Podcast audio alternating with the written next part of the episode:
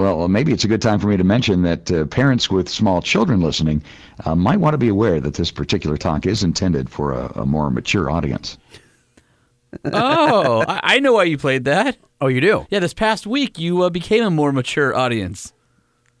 I did? Yes. Not at all. What do you mean? Oh, because my birthday? Uh huh. Mature's not really the word for it. Older, I mean, yes. Closer to AARP. Oh, God, it's sad. We both exist in different decades of our lives now. Now you're just douching it up. No, no, no. Stop I'm it. not. I'm now. just saying that you have Mm-hmm. matured in the past week. Would I have gotten like the uh, the bronze award, the gold, the diamond? What, what am I at now? Oil. Oil. Yeah, just oil slick. Oh, really? Yeah, you haven't worked your way up. You're like the you're at the very bottom of the rung. Oh, really? So I'm not even. Uh, am I past like carbon deposits in the cylinder? No, you're uh you're a leaky bell housing. Yeah, one that you have to pull, pull the entire engine to uh, to fix. Oh, That's the worst. Yeah, yeah. And you um here's the problem is when you park in your driveway uphill, Mm-hmm. no issues. When you park in your driveway facing downhill, Then I leak. everything comes out. All your guts are are just I mean, it's just it's awful. It sounds like me. yeah. Yeah. When I lean forward, my guts are out and everything. Yeah, happy birthday. so uh how old a Jen are you now? Want to let our Uh, audience know? 37? 8? 36. No, there's a zero on the end. Yeah, there is. Uh-huh. Yep. And there's not a three or four in front of it. Nope. And there's not a 6 either. Well, I mean, I haven't seen your birth certificate, so I can't verify that. Uh, did you get the package I sent you for your birthday? Uh, I'm scared to answer that. What? No, I didn't. What package did you oh. send me? All right, well, maybe the uh, the Nissan Titan got lost in the mail. Sorry about that. really? yeah, I figured you were That in need of a real truck. Awesome. If someone like Brent Hagen from Nissan pulled up in a platinum edition, Yeah. I can't even. Ma- I would have been that crying person that you see on TV. Do you think Brent would have jumped out with a giant fake check and a camera crew and said, "Here you go"? but why? Why the check? Why the crew? Just give me the damn truck. Because what would be awesome is at the end, it's all set up, and you didn't win a truck or a check. Oh, check. God, no. And then we just tell you happy birthday, and you get like a really bad oh fruitcake. Mm-hmm. Have you ever had fruitcake for your birthday since it's so close to the holidays? no. We could change. It. I'm not that. a fruitcake fan, and uh, it sucks having your birthday right against the holidays. It, my parents always did a really good job of trying to separate it, but it never worked. right. And I've got a, a little one who's got a Christmas uh, around Christmas birthday Mm-hmm. as well. So I'm struggling with that as a parent. How to how to make her birthday two days after Christmas special? Yeah, it's tough. I mean, you've got to hold parent presents back and whatnot. And again, my, my, my parents did a great job, and I think since I, you know, It didn't affect kids, you at all, which is great. Uh, and my kids, the poor, they, I, I feel bad for them because they really try to do stuff for my birthday. And my wife, for months, she's like, "What do you want to do? What do you want to do?" And I'm like, "Nothing. I just birthdays depress me. No, my birthdays depress me. I love doing all other the time, or just recently? since I was 21. Since you were 21, They've been awful. So about 28 years. and I think I say? make them awful. Yeah, yeah, 28 years since then. Right? Uh-huh, yeah. Hmm. Huh. All right then. Hey, Well, you don't sound too happy. this uh, it started. Uh, weird. yeah, Well, congratulations on uh, another uh, orbit around the uh, around the sun. Happy birthday. I, Appreciate uh, that. We should all be so lucky to hit your age because I think it's uh, no, don't even definitely do that. a milestone. Don't even do that. Why? Why do you got to come at me like this? Like I am. I'm just saying I happy birthday to more you. youthful in spirit than you are. I'm still lowering cars, changing caliper co- colors. I'm still Uh-huh. doing like wacky stuff that 19 year olds do. Yeah. Yeah. Okay. I mean, yeah, my my goatee is gray. So what? Well, it sounds like you got a lot of baggage and uh, I don't have any baggage. and you need something with a lot of payload. So I think that Oh. Nissan Titan would have would have worked well for I love you. how you brought it back to the Nissan. I'm Nissan trying again. to, you know, trying to wrap up uh, the intro to episode 154. Oh, by the way, also has 50 in the title, which is interesting. Episode one. I'm not okay with this. 54. You understand, right? I know that you love busting on me for my age. right. I don't think it's good for the. Sh- is it good for the show, guys? Do you care? there are people giggling in their big rigs. Are they? now. All Yeah. right. Okay. I and, mean, they're, 'cause and they're pickup trucks. we got a lot of listeners that are older than I am, so I should No, be I- okay with it. I love them, and this isn't about them. This is only about you. Because you know it gets my goat. I do, and it's hilarious. I don't know why it bugs me. It does I just you. don't want to get older. Uh, well, none of us do. But I especially don't want to get for all of our 25 year old listeners Because see, out you're there, going to be stately. You'll be a stately old man smoking your cigar, with my fedora and I'm going to be some jackass 65 year old lower, you know, like on a statically s- dropped car, popping Botts dots off the, uh, you know, off the road. I'm going to be that that dude Some, just some couldn't grow up. 25 year old cop is going to pull you over and be like, Grandpa, seriously, slow down. Right? Well, let me just uh, put this out there for all of our 25 year old listeners. There's a lot of stuff that happens when you get to be over about oh 30 that nobody tells you about. And we're not going to tell you either. Just know that, uh, Are you are you talking about ear hair? dude, ear hair, neck hair. There's hair in places you didn't know you can grow hair. But then you lose hair in the places that you should grow hair. It's not right. All backwards. It's all right, backwards. Enough of this. This is going to be a great episode. 154. How about all the pops and Happy joints? New Year in advance, by Would the way. you say you're out of uh, warranty? yeah, I am long since out of my three year, 36,000 mile warranty. Well, if you were built better, you would have come from the factory with a five-year, hundred thousand mile warranty. Very true. Uh, but uh, I have a feeling you'd be out of that one as well. Yeah. Yeah, sadly. All right. Well, if you're interested in the uh, industry's best warranty on a full-size truck, head down to your local Nissan dealer or head to nissanusa.com where you can build and price a Nissan Titan, a Titan XD, and of course check out the Frontier or the line of NV commercial vans and one of our favorite full-size SUVs, the redesigned Armada. And since you didn't get what you wanted at Christmas, you should treat yourself to a brand new deck system, twin sliding drawers that you can shove all the stuff into that you plan on returning. And I heard that uh, according to uh, what I saw on social media, their prices are going up at the beginning of the year. So if you've been looking for that deck system, better get it now. You know what I say? Hop on dat. Hop, Hop on dat. Hop on Hop on dat. Like now, hop on that pricing right now, today, right. before January 6th comes and you have to pay more. Uh, okay. Hop on dat. Say it with me. Hop on dat. Yeah, weird. No? Yeah, super See, weird. I'm staying, I'm staying young. Hop on dat. D-A-T. All right. Well, what I'm going to hop on is a set of Duralast brake pads. You can get them in either the Duralast, the Duralast Gold, or the brand new Duralast Elite. And of course, Duralast rotors for that direct OE replacement for smooth, quiet stopping power, including the upgrade to Duralast Gold. And the Z-Clad zinc coating provides rust protection and long life and eliminates pre-installation cleaning, withstands salt spray for up to 120 hours without rust. Check out the full line of Duralast pads and rotors at duralastparts.com or head down to your local AutoZone.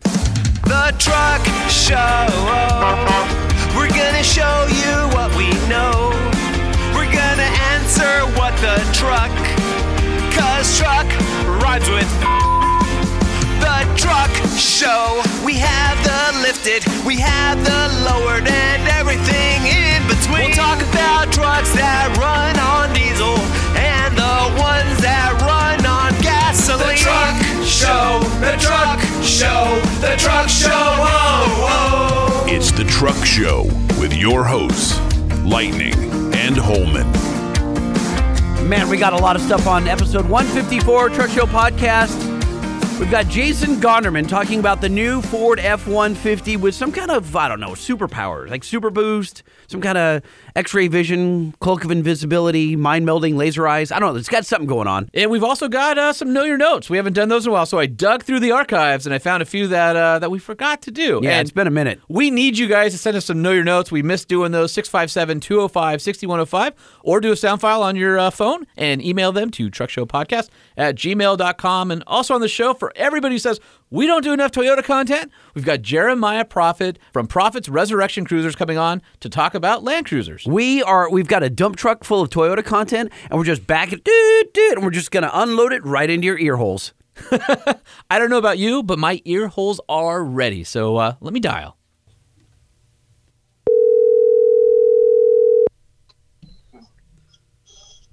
Hey Sean, how you doing? What's happening? I also have my man Lightning here. What's How- happening? Ah, lightning. Oh man, uh, looking at remote control cars and trying to wind down after a long day. How about you guys? Well, that's uh, it's better than our day. I'm I'm looking at uh, Lightning from across the table with a couple of microphones, staying six feet apart, and uh, hoping that we can get through this awesome episode. And we're we're about to talk Toyotas, but first we've got a quick intro, so don't move, Jeremiah. What does it take to be an entrepreneur? Does it take to be an entrepreneur? Quit your job and get a loan. And don't let anyone tell you you can't. Go into debt and don't look back. Don't worry, there will always be another crappy job. This is what it takes to be an entrepreneur. Now, Jeremiah, not everyone gets that uh, the uh, uh, gets that intro bestowed upon them because you are the quintessential entrepreneur. You have done what other people would probably would be a little skeptical of. They're like, "Wait, you're doing what to to what? You're modifying and restoring who? What? What in the what now?" I don't know if they would say it just I- like that, but that would be the point. I promised, I promised our listeners that I would bring some uh, some solid Toyota content to the content well, and I said, you know what, Jeremiah is the man who's going to make me look good. But we're not just talking Toyota like uh, Tacomas and Tundras. We got the Wayback, Wayback machine, machine. and we're doing Cred City. Like this is Jeremiah Prophet doesn't need like the dope ass jacket to be credible. He rolls in, they go, dude, that's a dude. are that- you that does are, it. are, are you his hype man? Should we let Yes. him talk? Yo, yo, yo, what up? Jeremiah Prophet in the hizzy. How was that for You're a gonna be setup? my social media from now on. that is awesome. No, it's a, it's an honor, Lightning. Thank you. no, we're we're should do uh, this for a living. We're, we're, we're- yeah, well, Yeah, well, you know. I might have some experience being the hype man on. Uh, so we've got a lot to get to, Jeremiah. Uh, first off, you do have the coolest last name, so you're probably used to everyone saying that, but uh, I'm a little jealous. Beyond that, you think uh, you think that Right. uh, Prophet is better than Tillis? yeah, it's way better. Of Tillis course it is. I just- whack. rhetorical It's super question. lame. Yeah, I don't know. It's not. I, if my dad's listening, I love it. It's a great last name, but otherwise, it's just whatever. Prophet's a cool last, cool last name. Anyway, now so- you're gonna break into a chorus of Jeremiah was a bullfrog. no, I'm not. Yeah, no, I'm not. My wife would. No, All I'm right, not. good. I'm not going to do it. No, I'm not going to do that. what I'd like to find out first, before we jump into um, the vehicles that you're currently restoring, offering, selling, manufacturing, making parts for, is how in the world did you fall in love with these older Toyotas, and what was the thing that got you going? Where did you start? Rewind the clock all the way back to the teen years. to the team. Well, so Land Cruisers specifically are really easy to fall in love with, and it always starts. Well, it usually starts with a childhood memory, and uh, most of our clients have childhood memories of being in usually FJ40s or or FJ60s and growing up in them, and sometimes driving them in high school and college, and or their grandfather had one, and so it, it always starts with an early memory. I'm not lucky enough to have a really early childhood memory. I got my start in Volkswagens in high school in my mom and dad's garage, but I bought my first Toyota Land Cruiser in uh, after I graduated from college when I was teaching school in a small burg called Dinosaur, Colorado, western northwestern Colorado, almost by Vernal, Utah.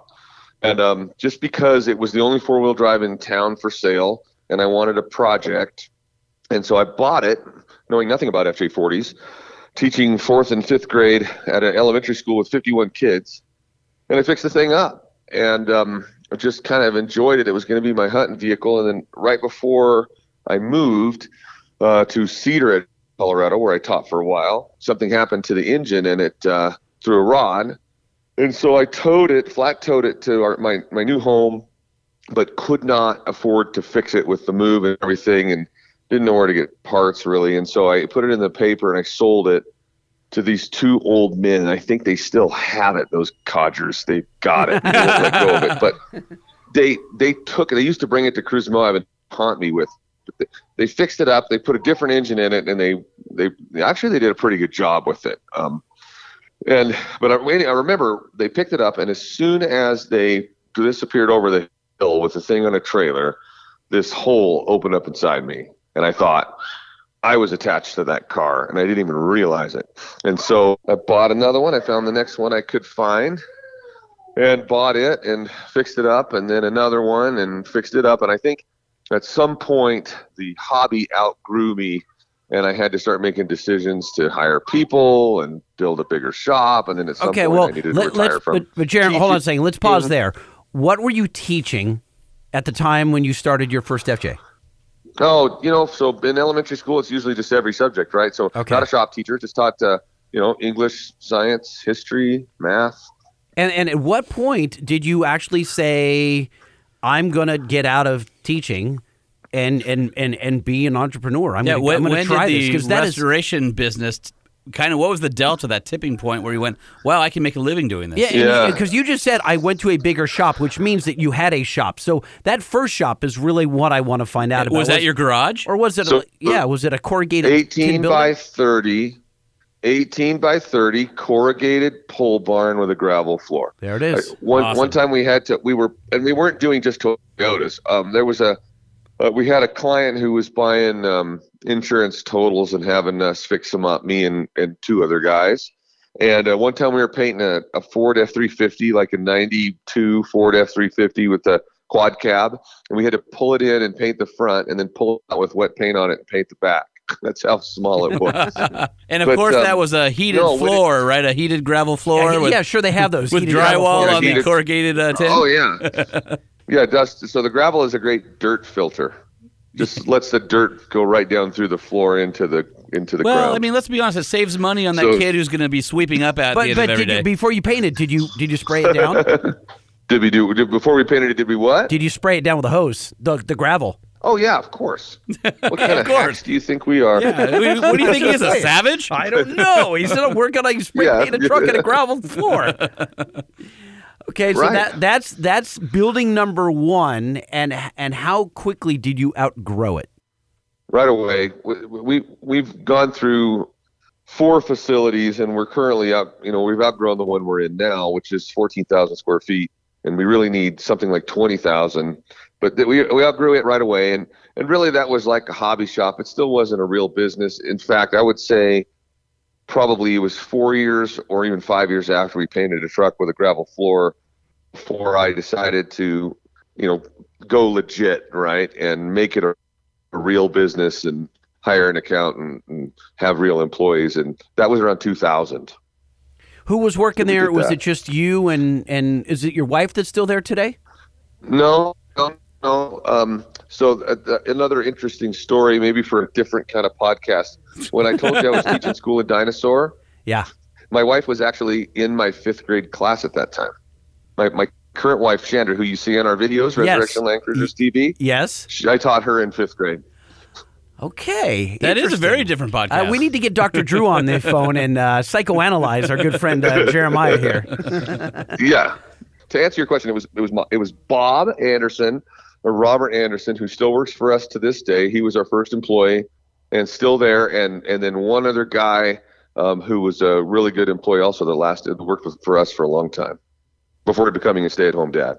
So then you, you, you, you work your way up in buildings and you realize that you can find these vehicles, restore them, um, and I want to find out how what the restorations uh, started as and then evolved into. Because Yeah, now, because, well, right now, you know, uh, Resurrection Cruisers is known as one of the number one, you know, top FJ restoration or Land Cruiser restoration companies in, in maybe even the world, but definitely in the United States. So, what were the early restorations like versus what you guys do now? uh, every business has to go through a learning curve, and and I think, and, and sometimes it's a longer learning curve than others. And then after you're through that, and you've sort of broken through into the made it category, you still have to keep improving every process and every project. Um, you know, every time you do one, right? Continuous improvement. The Toyota, the Japanese call it kaizen, and that's what Toyota uses um, in the Toyota production system is continuous improvement at all times. So I think we made a couple of really big jumps as we realized just what it meant to, you know, to restore an older vehicle, um, and then we've been making steady progress since then. But you know, the, the very first builds were, I always thought we were building the best Land Cruisers, but now I know that we weren't. Right. So I think we were doing pretty good the whole time. But if you compared something we did now and even something we did, you know, 10 years ago, there's a pretty big difference. well, were were you using like a production line mentality, or was everyone a one off? Oh man, everyone's a one. Off. So we've never been a sales. You know, we don't have a sales model. We don't buy Land Cruisers, fix them up, and sell them. All right, I so Jeremiah if we Jeremiah's did that, not a we might have smart man. Then sort he's a good fabricator. but- No, no, no, no. He no, he is a smart Yeah. guy because he's taking a guy's dream or what the guy remembers as a kid and converting that guy's dream with dollars into something tangible. And that carries way more value than churning out serialized uh, production run of, of, of redos. I was It just does. having fun. I, believe I believe so. Yeah, no, I believe so. And it, and it takes.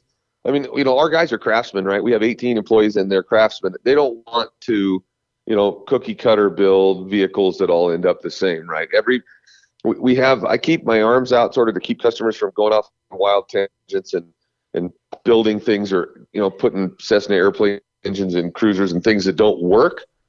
But Say what? Well, wait, wait, wait, wait, some wait. You can't, you Stop. can't gloss over Stop. No, no, putting no, on, Cessna wait. engines in, in Did, cruisers. did someone ask you to do something well, like you never that? you never know what people are going to do, right? So you have to you have to set some boundaries, but within those boundaries, we like to build what the customer wants. And so, not a sales model. People usually have their Land Cruisers already when they come to us, but sometimes we help source them for them, and and then uh, you know we build them more or less to their specifications. But a guy walks as long as in we're adding value. and says, "Do you will you put a Cessna engine?" And you say, You must be out of your mind. Or or do you say, no man. yeah, I'll do that, but it's going to cost you? "Well, what's the strangest request that you've had No. where you said, "No, I'm sorry, we do it this way. This is our style." without without i mean there's been we've been doing some things lately that don't make sense to me i, I haven't said no but um It is 2020 after but all. you know there's yeah there is. And so because it's 2020 there's a handful of people who want to have uh, an emp hardened vehicle right? A bug out rig. Something that's going to run after the pinch goes off and there's nothing left with an electronic circuit board. So um, we've been um, sort of dumbing down smarter vehicles, de technologically um, regressing cars, so that they have car- carburetors and points type ignitions and things that will theoretically still operate after you know the the real bad stuff hits the fan. So that's kind of a weird request, but we've done it a handful of times. Is that's weird that there really are people that are the doomsdayers are out there and you they're, and they're, realize and they're buying. we have those listeners, yeah. right? They're listening to the show right now. Really, we have doomsdayers. A hundred They, percent. they are they are listening. That's right. Yeah, and it's Just you know, I mean, remember, they're always you don't want to you don't want to be a guy that's you know you don't have any running cars no, when, because then you're on you a know, when bicycle. it's all over yeah, it, you it- want to be driving around in a really shiny bright land cruiser on you know 37 inch tires that's not a target at all well, and, and don't and don't worry about the fact that you won't be able to get gasoline anywhere because the refineries are now down too. But but damn it, if you've got barrels hidden, extended range ground, tank extended range you're you're good for about you know a so yeah no miles. that's just enough to get i think the idea uh, in all honesty is to be able to get from you know your city uh, dwelling to your um, you know underground bunker, Bunker, in the yeah. forest yeah. So, do you know where you, number one is? The first one that you restored? Do you have any idea? You know, I don't. I mean, and I don't even. I mean, back then, it was for a different purpose, right? I mean, we were building small things for locals who were going to beat them up and hunt out of them.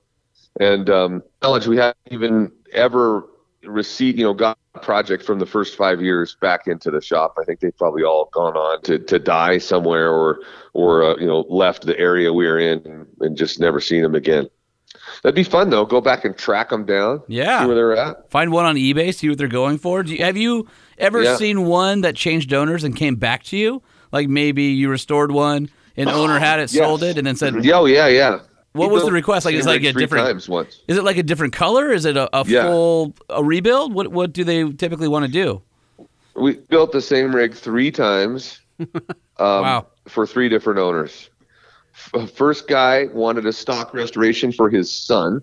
Wanted to be like a father son project. Realized real quickly that that gets you dirty, and so it became the you guys build it for us. Then the son um, wanted a Subaru, not the old Land Cruiser. You know, stock. I mean, a 1970 FJ40 is is cool as as could get, but it's not the necessarily every high school kid's dream. So he wanted a, a Subaru. So the dad sold it to a guy in New York who wanted a mild mod. So he sent it back. We restored the whole car again, but with uh, this time with like a 5.3 Vortec and a 4L60, and I think we four linked the back and sprung over the front and air Nice. beat it. And then uh, third guy goes, you know what, this is too big for me. Um, I want, I don't, you know, I want to keep um, as much Toyota DNA as possible, and so we built it back into a more stock 33 inch tire, having um, more like a restoration than than it was. So it kind of went full circle.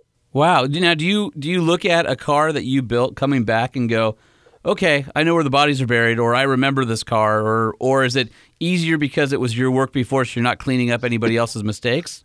Yes, for sure. As long as it's as long as it's something we've done in the last 15 years, and it, you know when, when we were over that learning curve, um, our work is solid enough to where we don't have uh, we don't have to grin, you know, cringe as many times when we look at it for sure. So, what's a typical And, and, restoration? and building up people's built rigs is always complicated. Well, yeah, because there's so many. Uh, I think people have an idea of what they want, but they don't really know what they want, especially when dealing with vintage vehicles. So it's kind of up to you guys to to For guide sure. them, right? I'm on your website in the old school projects, which is 10 years or older, older.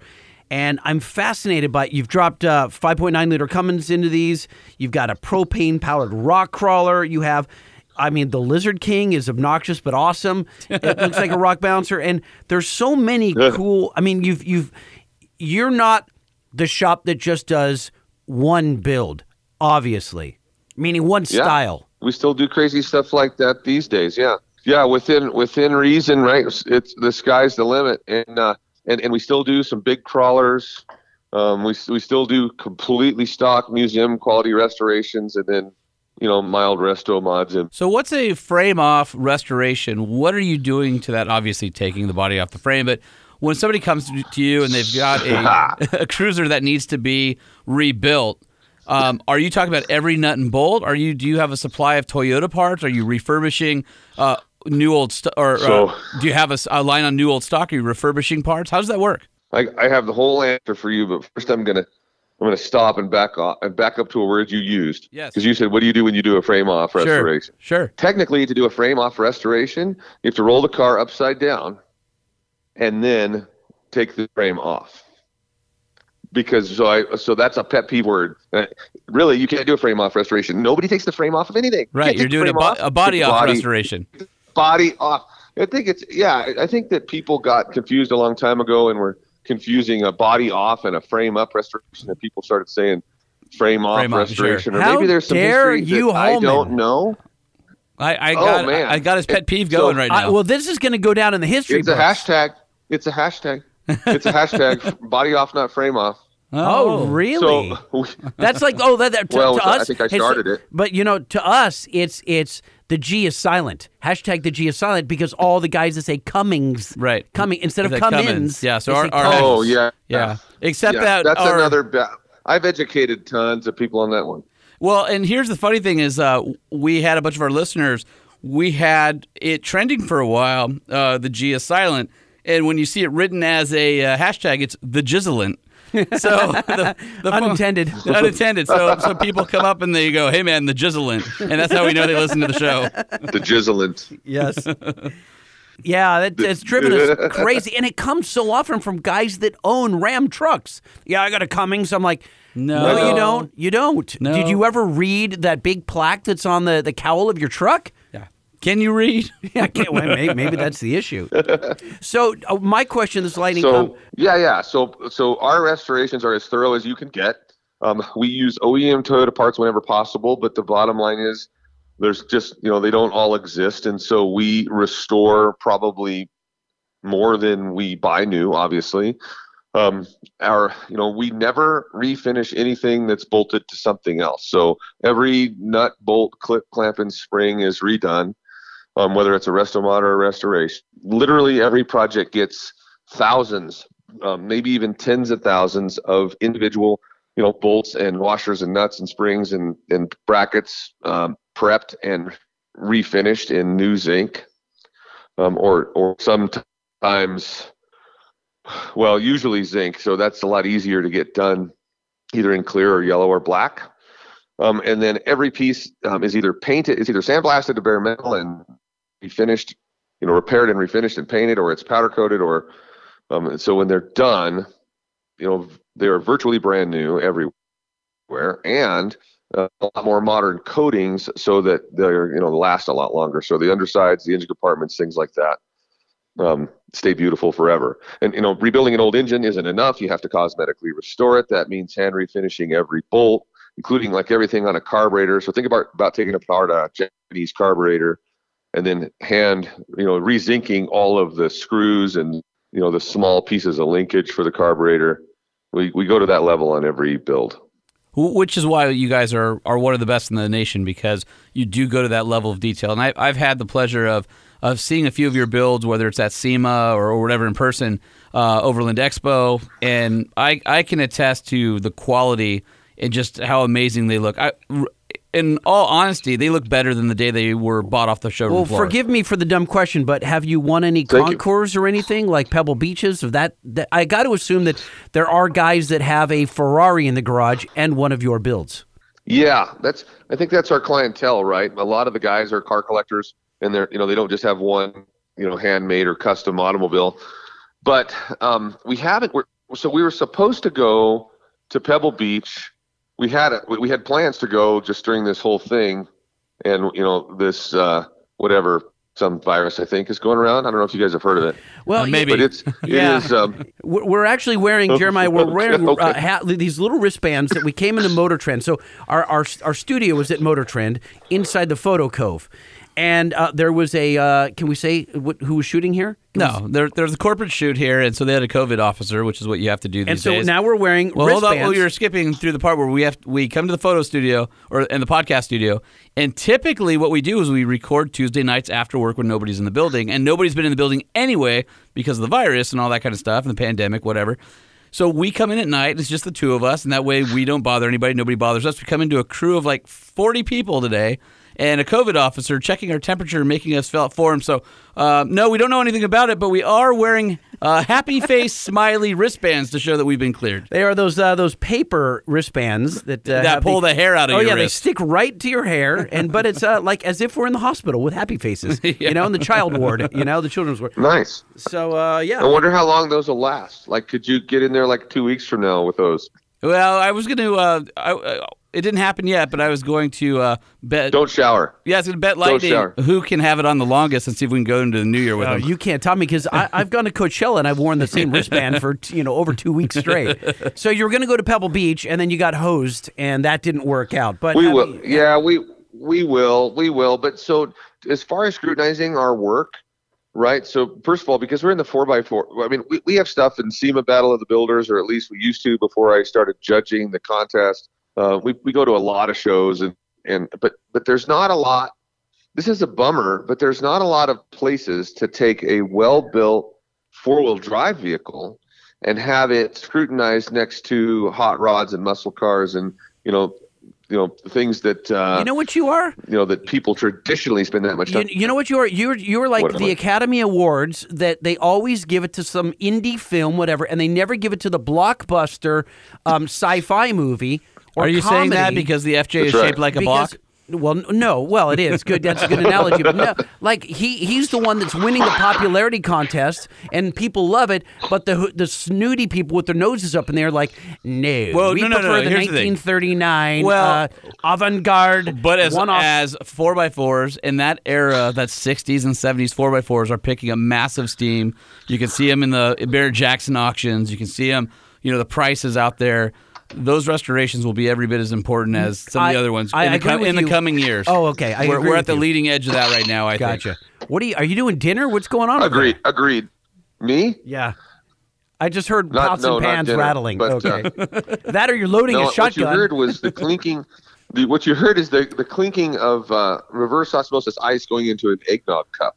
Oh well, this is the time of Tis year. the oh, good call. It is Good tis the season for sure.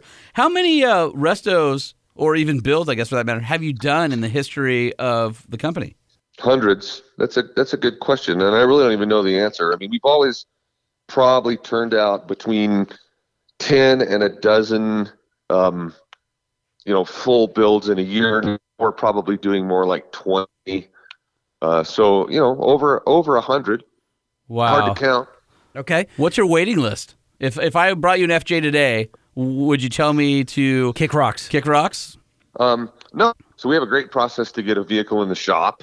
Um, it does take some time to get through the process, and then once once we come to uh, understanding of what we're going to do, there's about a 15 or 16 month wait to start.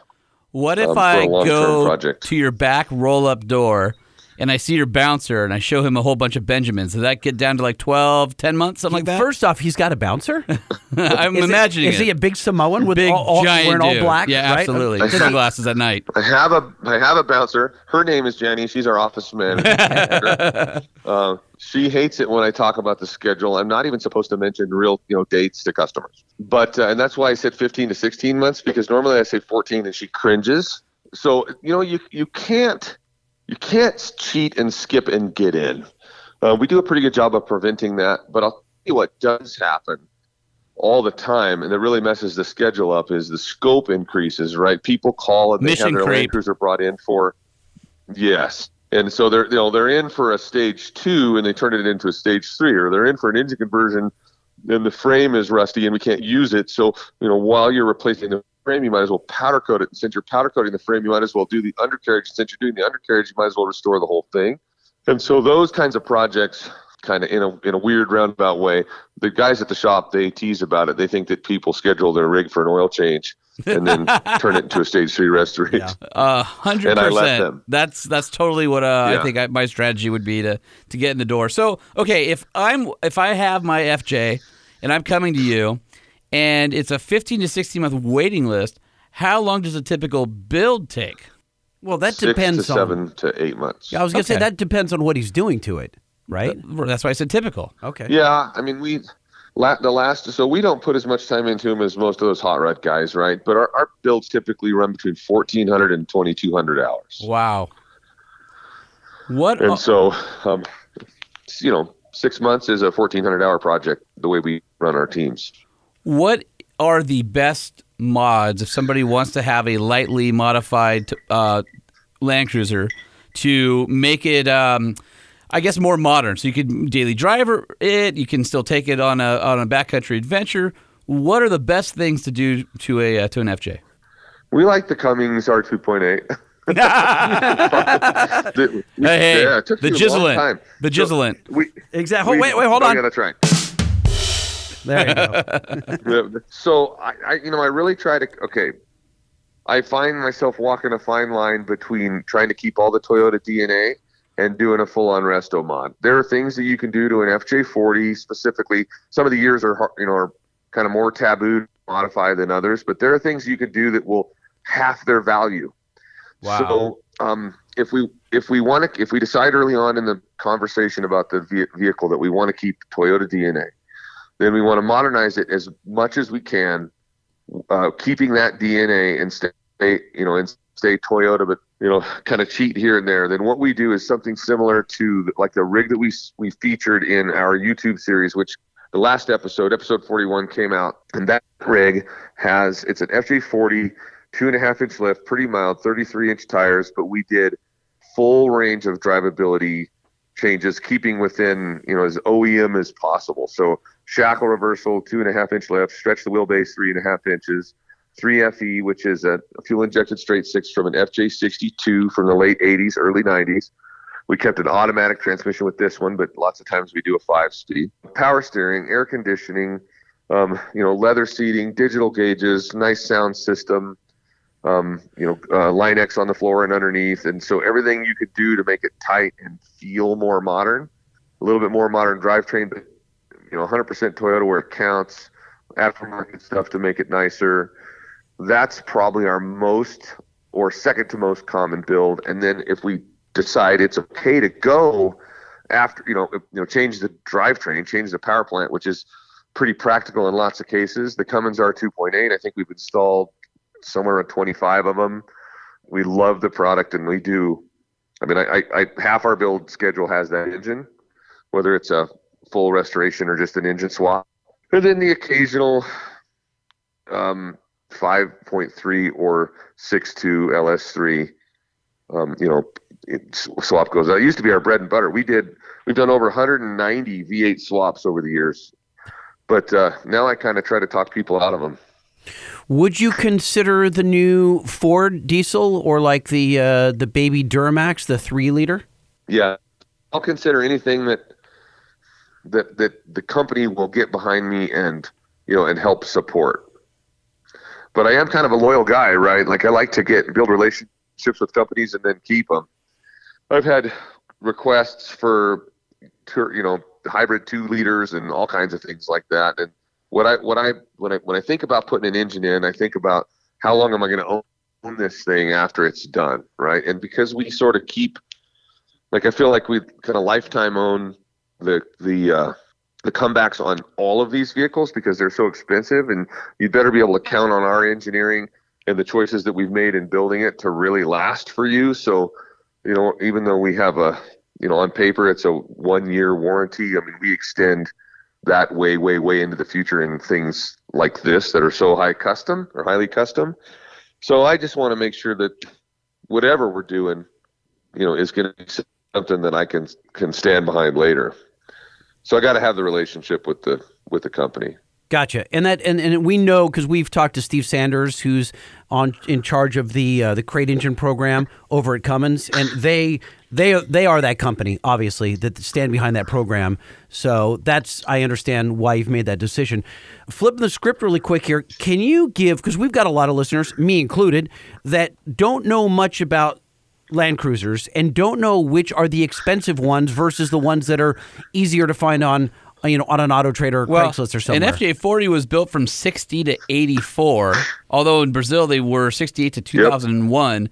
So what's the difference between a 60s FJ40 and an 80s FJ40? Yeah, because what caught my attention, um, Jeremiah, is when you said that one of them was taboo to touch, and it would cut if you messed with it, it would cut its you know its price in half. So I can I can definitely help with that. So FJ40s look a lot alike, right? From just like you said, at 1960 to 1984. As a matter of fact, a lot of the parts are interchangeable. You could bolt at the hard top, doors, hood, fenders, front clip from a 1964 FJ40 right onto a 1984 FJ40. For that reason, you know, it's kind of hard to tell the difference. But they did make three really big technological jumps each time becoming more drivable, more practical, safer, more comfortable. So um, old is old, and if you got something that's really old and in great shape, that might be taboo. Um, you know, like a like 61 or 2 or 3 or 4 FJ40. But the actually the newer ones are the ones that are more desirable.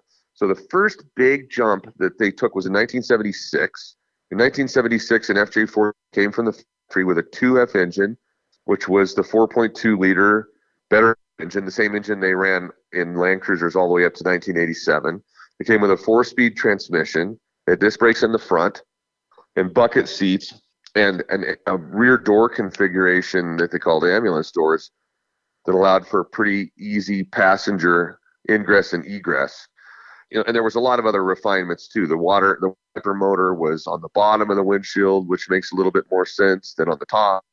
The doors had door panels, and um, they were thicker. They provided more sound and and you know barrier and insulation. And so there was a lot of things that happened in 1976 that made a 1976 and newer FJ40 kind of the one to have. And if you were gonna, if you said Jeremiah, what year FJ40 could I buy and keep completely stuck and use as a practical daily driver?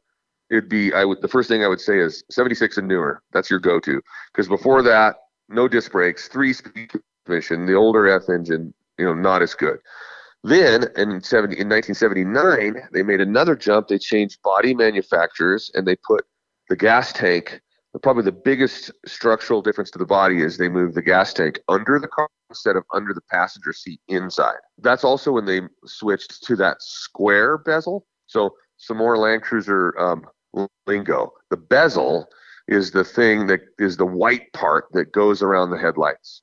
The thing that it mounts to is the bib, but the bezel, 79 and newer, It's is the face. more square on the edges.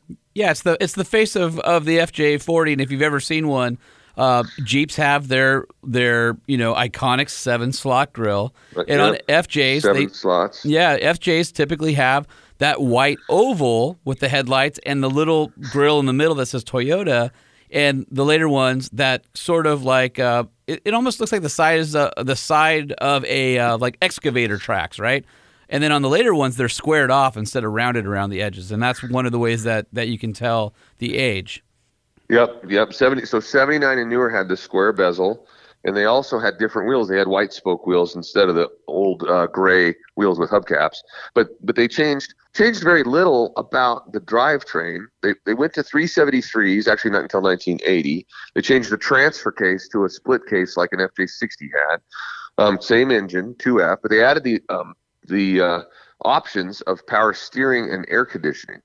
So if you got one 79 and newer that had power steering and air conditioning from the factory, then that's sort of the creme de la creme, the one that you want to drive most possible to you know be comfortable as a daily driver in full stock form. And for that reason, those are the ones that are the most taboo to modify because they really ought to be. And you know, they also were selling fewer and fewer of them each year, so they're rarer as they get newer. And those are the ones that you kind of really need to think about keeping closer to stock.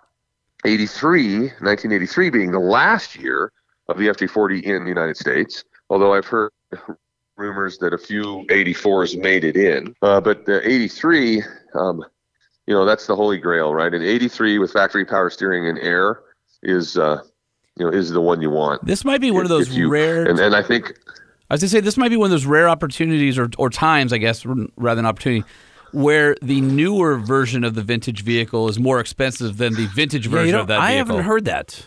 Very, very cool and, and, and backwards from what you You're- might think. Hey, so what is the what's the horsepower on like a 2F engine? 80? no, that no 180. Oh, really?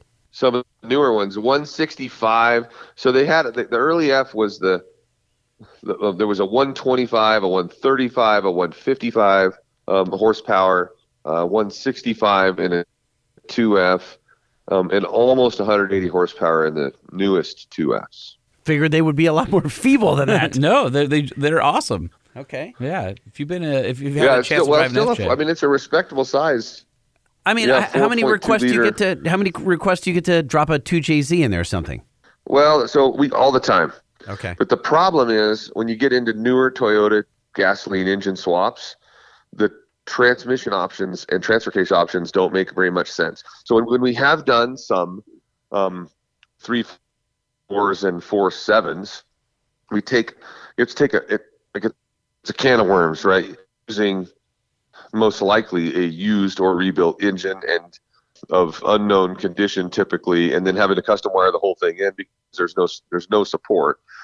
You also have to deal with um, either having to go with weaker options as far as the transfer case goes, or doing crazy stuff with your axles. I mean, the last time we did an FJ45 pickup with a three four, um, we took a rear end, flipped it around, turned it, uh, cut the ends of it off, and welded knuckles on it, turned it into a, a, a um, left-hand drop front end. So if you know Toyotas, the front ends are always right-hand drop on the vintage ones. So we had to make a custom left-hand drop front end so that we could have the transfer case, you know, the drive shaft on the correct side for the front end. And so we just don't do as many because of the, you know, the complications that it brings into the build. All right, I've got to ask you your, and you and I kind of had a little bit of this conversation offline. Your favorite cruiser of all time and why? And you have a particular one that you really love. So we all we want what we don't have, what we can't get, right? I mean, Always. this. So my favorite Land Cruiser has always been the 70 series pickup, um, HZJ79. Although they make them in. Do you guys know what the letters are in Land Cruisers? Just to take a quick side No. travel trip. Well, Holman might. Yes. Okay. So the, the first letter is the engine. It's an engine designation. So every Land Cruiser sold in the United States up through 1997 was an FJ something, and and then they named the FJ Cruiser. They, they kept the F. So the F means six-cylinder gas engine. And then um, in '98 they started the 100 series, and that was a UZJ100. And the new 200 series, the Toyota is discontinuing here. Them. Is, Yeah. Yep. Is a is a UZJ200, but the U is V8 gas. So we never got a diesel here, um, and we didn't get. There's a lot of options that we didn't get here, but in other countries you can get a, a BJ. Uh, 40 or a BJ 60 or a BJ 70, and the B meant four cylinder diesel, or you could get an HJ something, and the H meant six cylinder diesel, or you could get a VDJ something, and the V meant V diesel. And then there's even a crazy, absurd PZJ um, designation, which was a five cylinder Toyota diesel. So that's what the letters mean. So my, my favorite Land Cruiser is the 70 series, just because we can't get them here. Um, you could get, and then specifically the trucks, which were 79s, they not 1979, but something J79. And you could get a GRJ79 or an HJ79 or a VDJ79. But mine, uh, my favorite vehicle is a is an H J79, which is a straight six diesel, naturally aspirated um, truck that you can still buy to this day. They've made almost no changes from um, 1984 until now in the body. The bed is is virtually the same. The doors are virtually the same. And I say virtually, they're exactly the same.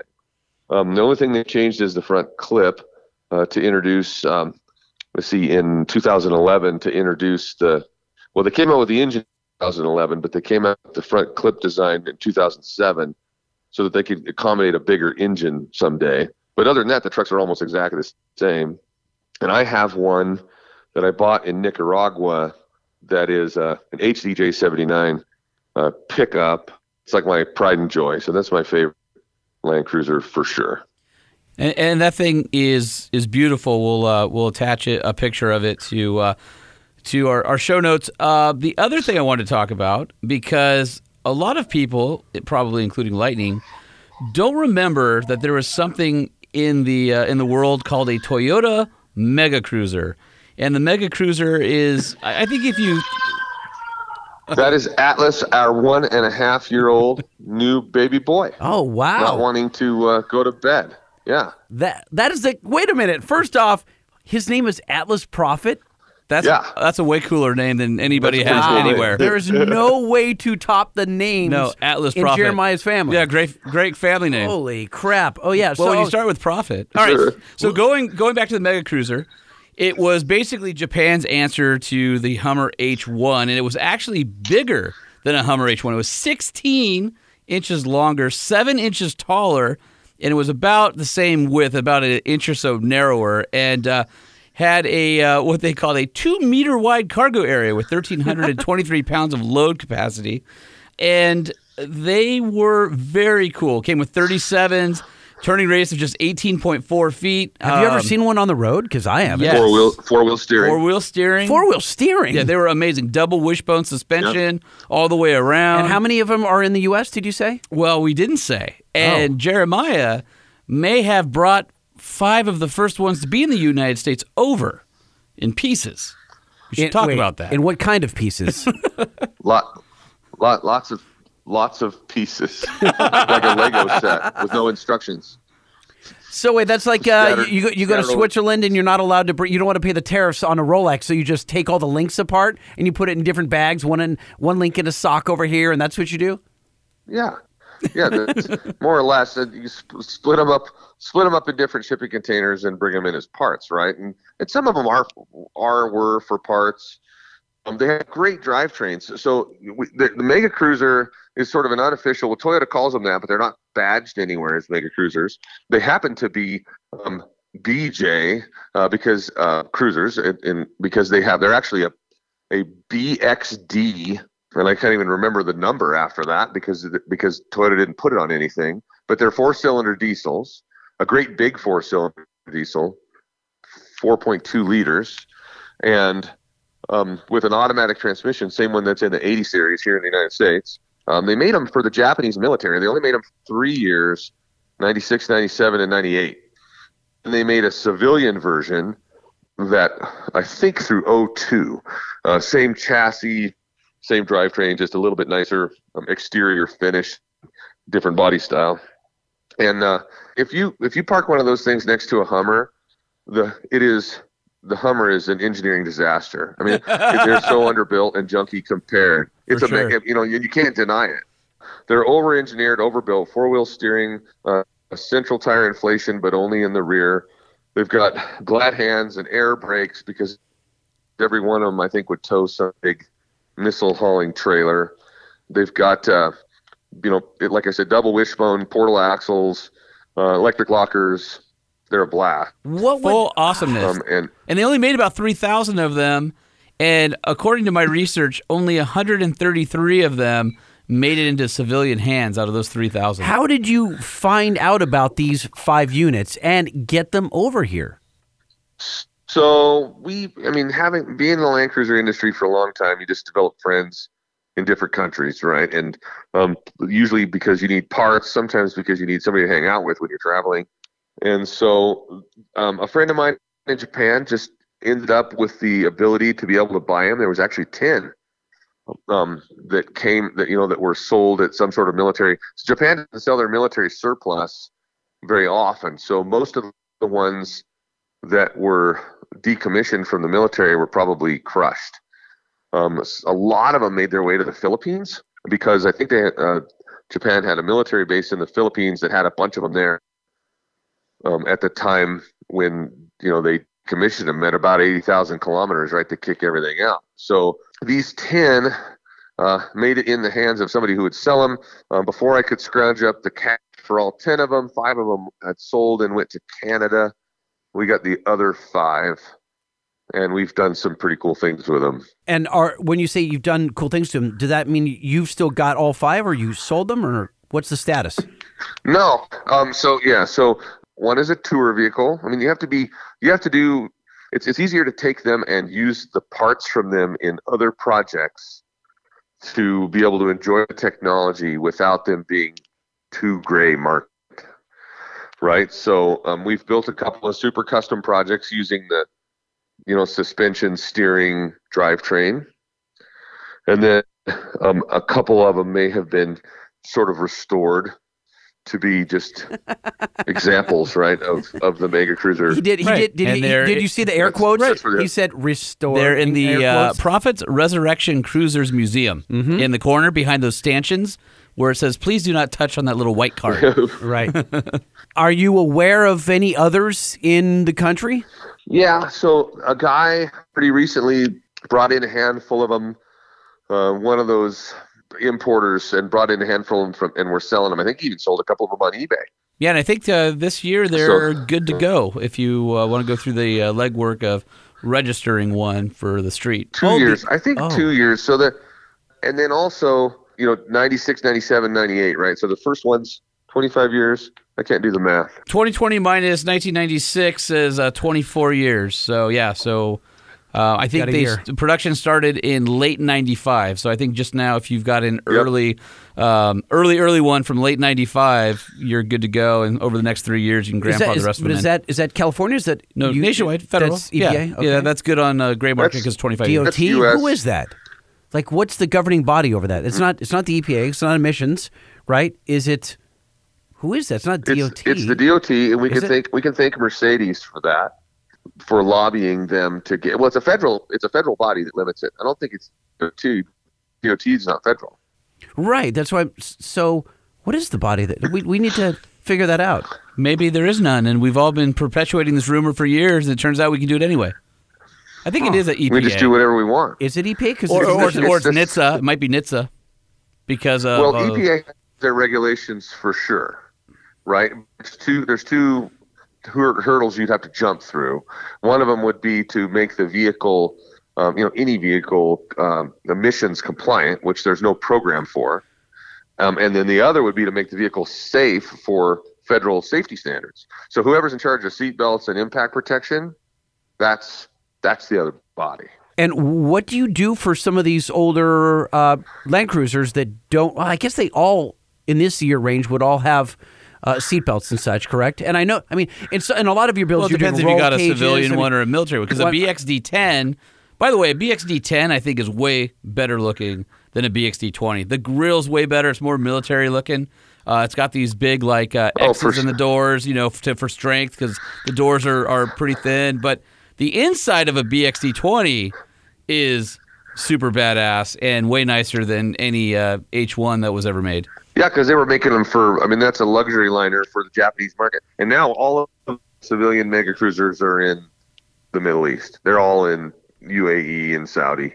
I'm not surprised. I, I, I'm not surprised by that at all. That's where that, they went. that was the baller. everyone that pops up. I think they were went when they were new in the '90s in Japan, the equivalent of like ninety thousand dollars. So I mean, that was a that was a baller car back then. Wow. Hey Jeremiah, one thing that we didn't cover is is you, you make a lot of custom parts, obviously. So the bumpers, roll cages, I mean, whatever is necessary to get these uh, you know restorations done. But am I a mo- well, don't answer. I was almost. I gonna was going to say, am I a moron? no, no. That's what you were about to say. I don't see a tab. You were asking the universe if you were a moron. Well, we all know that I am, but I don't see the tab on resurrectionlandcruisers.com where I can buy bumpers. Yeah, I get so many requests. So uh, here, the, the real answer is we, we have developed a lot of really cool solutions to problems in building these old vehicles over the years, and we keep improving on those. The problem is our schedule just doesn't allow for us to be able to build custom parts. I th- I, we have 18 guys. We have three fabricators, right? All of that kind of stuff is custom fabricated, and those guys are the busiest people in the shop because th- there's literally custom things that they have to make. Everything plus mounting all the drivetrains, making all the custom brackets for everything. And if I threw, uh, hey, Alex, you know, I need you to build me a front bumper, like that customer would have to wait six months before he had the time. Yeah, but And it would Jeremiah, but hold our- on, but time out for a second. You've already made a jig for that bumper, right? So that jig exists, I would hope, and you could farm that jig out to a fab shop down the street, or you've got a CAD file, or you've 3D scanned it, or something from this century, and you could have a fab shop up the street and make them for you. Yeah, but then where's the And then you can- specialness of the No, no, no, uniqueness of the bump? No, he's making a bespoke FJ with parts that you aren't he- readily available. No, no, but hold on a second. I can if I want to, if I want a a He's gonna, t- resurrection. he's gonna tell you no. You buy the whole I thing. don't want him to tell me no. Well, like too what bad. I'm That's saying not is, his. bu- You don't get to dictate his business model. I can. I should be able to buy a piece of it. No. no. No, because he's making a complete. So he's saying if Vehicle. you don't have thirty plus grand to even walk in the door, get out. Right? No, I'm saying I, I want a piece. I love what he does, but maybe I can't. He'll say you afford need a few more piggy banks saved up, son. What if my dad gave me a beautiful old FJ, right? And I don't have the money to bring it to him to restore. Uh-huh. Then he will But I say, "I'm can- But I can really. He'll say, "I have a customer who will buy that from you for good money because I'm helping him source one." He's not going to loan me the CAD file so I can go and have a laser No. guy cut it out No. and then I can weld it. So what do I do? You go home. you guys are you sound like the argument that I have with myself in my head all the time. you guys are the two people sitting on my shoulders. So the the parts the, your your points are exactly right. So I want what vehicles we build are very expensive. Like a Rolex, you don't want everybody to be able to go out and get you know this the, the exact same band on their Timex. It, you know the argument is to is to keep our parts our exclusive parts exclusive to our restorations and that's part of the reason why we don't offer um, you know our uh, specialty parts but the other reason is and probably the biggest reason and, and like you guys said at the very beginning i'm not smart or i'd be in sales so is that we we just don't i mean that would require get you know getting somebody to be able to build even our most simple even our simplest smallest piece of fabrication like a speaker mount. Like even getting somebody to do that would require hours and hours and hours of time on my part hours and hours of time on our office manager's part web design whatever right to make that thing available then packing and shipping. We don't have a single resource for sending anything out in the in the mail or with a shipper. So it's almost like you have to start a whole separate business a parts business. And then if you're to if you're to start a parts business to sell a speaker mount then you better make everything available that you make roll cages rock sliders front and rear bumpers roof racks all of that get it all out there. And and that's i mean if a speaker mount's going to take 50 hours all that other stuff's going to take a thousand hours it's just time we don't have And once again, Lightning, you go home empty-handed. Apparently. Well, I had to ask the question because obviously he's got a lot of fans, and not all of them are doctors or I- lawyers. Or I'm telling you, you would show up with your uh, with your cruiser, and he would offer to buy it off you because he has a customer who needs one. Yeah, but I don't. Okay, all right, we're gonna go. This is gonna be circular. We'll never get out of this. Okay. Well, I, if I can't, if No, but wait. Last thing, you can't you can't end it with that because because Land Cruisers are they're not they're they're not a luxury vehicle. They're not meant for the multi-billionaire. They weren't designed that way from Toyota. They need to be owned by everybody like you and me. I can't afford one of our restorations, and so um, we need to. I mean, you know, like the majority of the vehicles need to belong to the people who are going to build themselves, work on them in their garage, you know, scrimp and save to get their parts, and so we want to support those people too. I spend lots of time on the phone giving out free advice, trying to help as much as I can. People who can't afford our trucks. you've got news, you've got a blog on your website, you got a video series, which is great. Uh, which, by the way, is really cool. Your your video series that you did, and I saw the latest one, the red, the red one. You you had the ambulance 41. doors. Yeah, you got the ambulance doors that you put in was really cool. Um, the interior was beautiful, but. I I think that that video series that you do, and thank you for doing that, would serve as great inspiration for thousands of owners. So even if they can't afford your parts, they can get inspiration and build something for themselves. Yeah, you go to uh, YouTube and uh, check out the Proffitts with two F's and two T's. Uh, Resurrection Land Cruisers. They're on YouTube, and then on uh, Instagram, it's at Pro Cruiser, which is super simple. Because when I go to your Facebook page, it's at Proffitts Resurrection Land Cruisers, which is the longest Facebook handle ever in the history of time. It's 88 characters. Yes, it is. All right. Well, my gosh, I, I, I feel like we could spend another uh, hour on the phone with you, but we but we shan't. We'll we'll uh, we'll truncate it here, and then We can have we'll, him back. We'll find an excuse to have you back on the show. Yeah, I'd love to. Talk. I could talk about Land Cruisers all day. Ask anybody. Well, you're you're a good man for that job, and uh, we appreciate you making the time because we've had so many people reaching out, going, "You guys don't do enough Toyota stuff," and it's like, nope. Yeah. I'm gonna fix that on this episode. Like I said, Jeremiah's dripping with cred. that's right. Dripping with cred. By the way, cred. did you see that band? They I- used to. well, they, they, they broke up. Oh, did yeah. they? Okay. Yeah, I saw them in San Bernardino at a huge outdoor amphitheater. Yeah, the bassist though was just a little off time always. So they at that night they weren't dripping. kind of like cred. the co-host on this show. exactly. Hey, Jeremiah, thank you so much, and uh, we will. Uh, we'd love to have you back, and uh, you know, stay in touch. And congrats on the success. Thanks, man. You guys are awesome. This has been super fun. Cool. All right, we'll talk soon. Thank you. Holman, you know what time it is. Do you know what time it is? I don't know what time it is. It's time for Know Your Note, home. Yeah. Come on now, it's time to take a trip down Speedy Lane. We're gonna play an exhaust for you, and nope, we're not insane. Well, maybe a little. Know your note. Come on and cast your vote. Know your note. Get it right and you can gloat. Know your note. Vroom, vroom, vroom, vroom, vroom, vroom,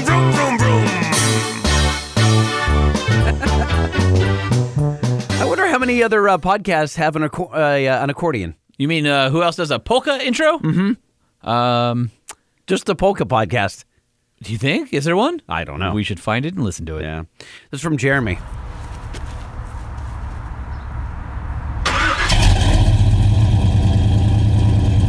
That's throaty. That's a V8 for sure. Oh yeah. It's got a cam. It's lumpy. It's older. It's lumpy? I'm gonna say yeah. It's a lumpy exhaust note. Oh, Cam's okay. lumpy. Blah, blah, blah, blah, blah, blah, blah. No, it's lopey, not lumpy. No, it's lumpy. lumpy like the damn pillow I can never get to sleep on. But what V8 and Big what's block. it in? Big yeah? block Chevy. Yeah? Yeah, that's angry. I like it. Huh. It's like like an old Borla exhaust or something on there. I don't know. It's got headers. I bet. I'm So- just, I don't know what what the exhaust setup is, but it, I'm gonna go big block Chevy, Big block Chevy, okay. like uh 454 or something like that. and what's it in, you suppose?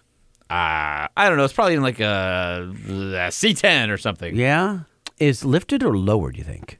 Oh, that's lowered. I think so. That's what I'm going with. I'm going to guess there's some primer on this truck. You can tell the paint job based on the exhaust note. That's that's quite amazing. All right, well, let me open up his email. This is from uh, Jeremy.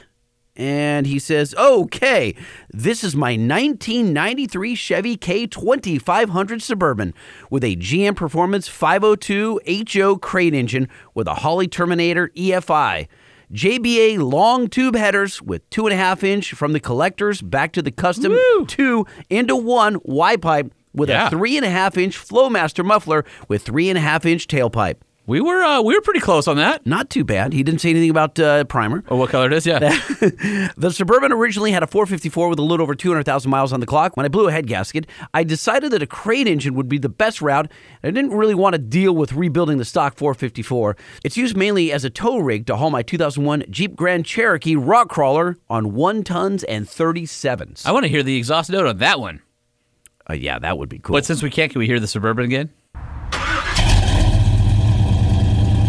It doesn't sound like your average suburban, I'll tell you that. I'm listening.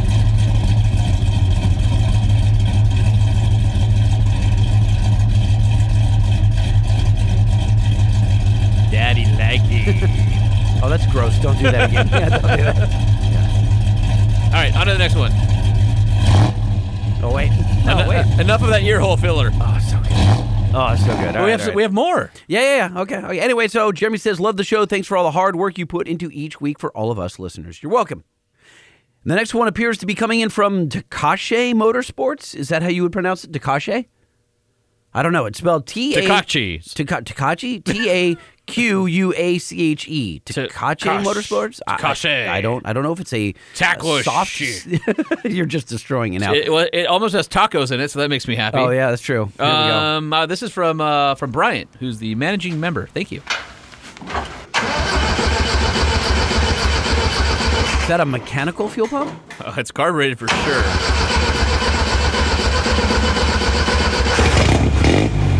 Oh, that's a four cylinder. Yeah. Well, what has it? Kind of rat sounding. It's not like a Volkswagen thing or something, right? No, no, no. That's a straight four. Okay. Oh yeah, duh. That thing sounds cool.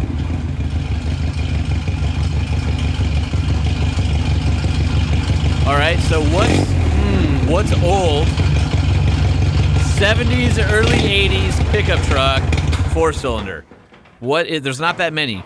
Chevy LUV, Ford Courier, but I've never heard a Courier sound gnarly like that. Uh so the first truck that I was ever in when I was a child, Uh-huh. I was one and a half or two, was a Datsun pickup. Ooh, I didn't even think about that. Yeah. Hmm, I like I like your thinking. And I, I don't Go to the next email because he sent us two emails so that we wouldn't know what it was. Okay, hold on, let me find the second one because I have not seen that. Do you want to listen to it one more time before we open the other email? Oh yeah, let's do that again. Hang tight. I really because like I want to listen to it in the context of I think it's an old import now that you've mentioned that. Okay, let's try here.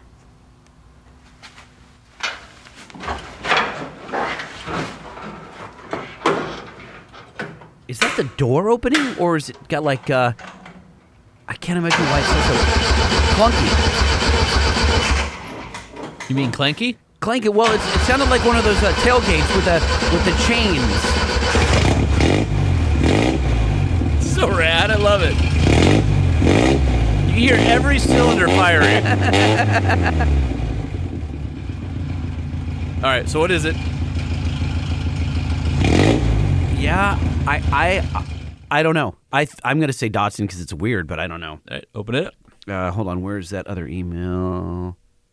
Know your note part two, Takachi Motorsports. That sound is the sound of ah, ah, No ah! way. Oh, no, way. Yes, yes, yes, oh, yes. come on. Come on, that sounds the glorious sound of a 1976 Datsun Oh. 620 uh, from its L20B four cylinder with a Doug Thorley header and super trap muffler. That's awesome. Booyah! All right, all right. Booyah! Good job. Congratulations. Happy New Year! Woohoo! Congratulations. You've earned 2021 five is stars. gonna rule.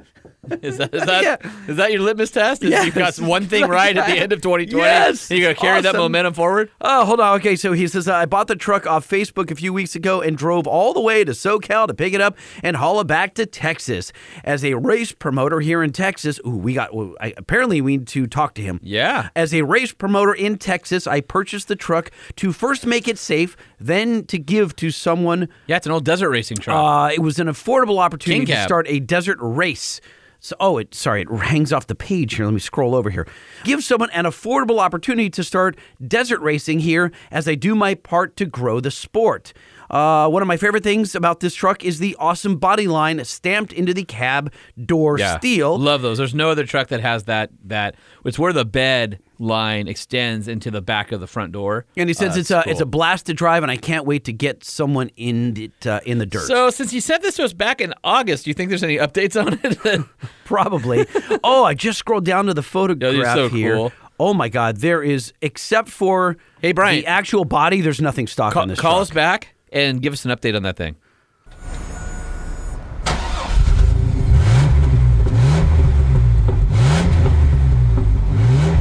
Also sounds like a four cylinder. But this is from Kevin. Kevin Flood from Reading, UK. Oh my gosh, So listener across the pond. So it could be anything. it could be an American import. It could be Japanese. It could be some weird ass Holden for all we know. I have no. Well, that'd be Australia. no, I know, but who knows? I have no idea. because everything ends up in the UK. It's like a smorgasbord for auto, Autotopia. That's true. I did find a uh, Raptor there on my last trip. Uh, let me open up his email here. You said it from Kevin Flood. Okay. Um, hey guys, here's my effort for you to guess. The vehicle can be found here. Love the show. Been listening since the beginning. Five stars. Let me click on the here is a hyperlink. All right, so uh, scrolling down here, it looks like that's a uh, Vortec 4.3 liter V6. So totally wrong. I didn't guess that it was an American. I didn't guess that it was a V6. Old uh, old pushrod V6. That 4.3 is awesome because it was basically uh, a Chevy small block V8 with a couple cylinders lopped off of it. My gosh! And as I'm clicking through this, So clean. He's got uh, like uh, blog posts, like tons of them, talking about this uh, S10 Extreme. This is my Chevy S10 By the way, uh, Extreme. black with uh, silver stripes on it. And it says, uh, I've had it for a couple of years now, not imported by me, but he purchased through a nice couple in Penzance. I don't even know where that is. Uh, let's see here. I've changed out the Lexus style lights for a set of LED based units. Uh, he's, he goes on all kinds of cool detail here. He's buying stuff from LMC Truck. Oh, check this out, Holman. He says, I've got the original invoice for the vehicle, which I obtained via the excellent GM Heritage Center. Oh, very cool. I didn't even know that existed. It's got uh, looks like a Line-X bed. It's got um, I don't know what the wheels are. It's it's cool, man. That thing's He's really got a clean. set of 20s. They're chrome 20s on here. I don't know what they are either. Wow. So thank you very much for sending that in. Oh, it came with 16 inch aluminum wheels, and he must have upgraded to Yeah, the, yeah, those aren't to the factory 20s. wheels at all. right. All right, Lightning. I've dug deep into the archives, Mm-hmm. way deep, and I found one from over a year ago that I don't think we ever played. So uh, How did we miss it? I have no idea. Because we're not thorough. maybe. all, right. all right, play this one. Hey, Lightning and Holman. This is a uh, know your notes sound for you.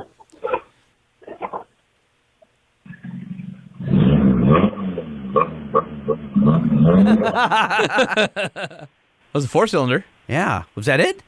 All right. Hopefully, Wait, wait, wait, wait, wait. Hold on. So let's listen to that again before he spoils it. Hang tight. Let me back, rewind just a hair.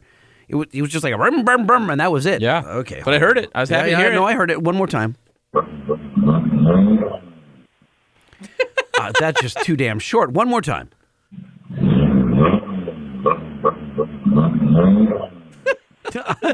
It sounds fun, whatever it it sounds is. like three cylinder or something. Uh, yeah, uh, I'd go three and a half. I don't have no idea. It's a four cylinder with something done. To I it. don't. It's a Citroen. No, it's Peugeot. no, it's some sort of uh, Japanese something. Yeah, of course it is. All right, we'll keep playing. See if he tells I, us. okay, I, I don't have a I don't have the faintest clue. All right. Hopefully that sounds all right over the voicemail. Um, this is a '87 Samurai with a glass. top on it. So it's our uh, fun little cheap toy. It's sitting on 33. Yeah. and it's got a spring over axle lift and a few other little goodies, but it's a rusty little pile to knock around in the woods. So hope you enjoy it. Bye. Uh, Fantastic. totally enjoyed that. A an 87 Samurai with a glass pack sitting on 33s. That is just perfect. No, no, you forgot the best part. What's that? A rusty little pile to knock around in the woods. yes. Lightning Holman, I've got one for you. Know your notes. And yes, I did turn my Bluetooth off. Here we go. Diesel. That's a power stroke. Yeah. I can tell by the Ford starter noise. Was that it? Kind of far away. Let me try it again. Hold Yeah, on. Let's hear one more time.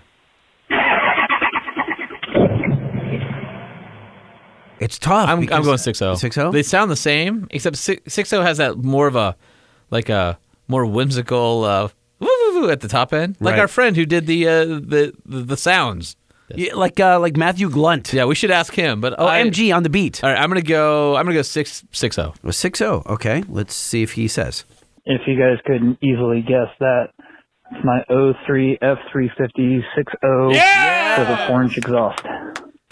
You guys have a wonderful afternoon and five stars. Five star review. Five stars. And that was from uh, Lance Jackson from Grants Pass, Oregon. So uh, thanks, Lance. Appreciate you sending in your uh, know your note. Know your notes. Vroom, vroom, vroom, vroom, vroom, vroom, vroom. Dude, I think we did all right. Yeah, I think we did okay. So if you want to participate in Know Your Note and have us guess what your setup is, what your engine, your exhaust is, please send us a sound file to truckshowpodcast at gmail.com or use the five star hotline 657 205 6105. Five star. Five star. Five star. Hotline. Now, my friend, it's time for Jason Gonderman to talk about uh, his F 150 with superhero skills.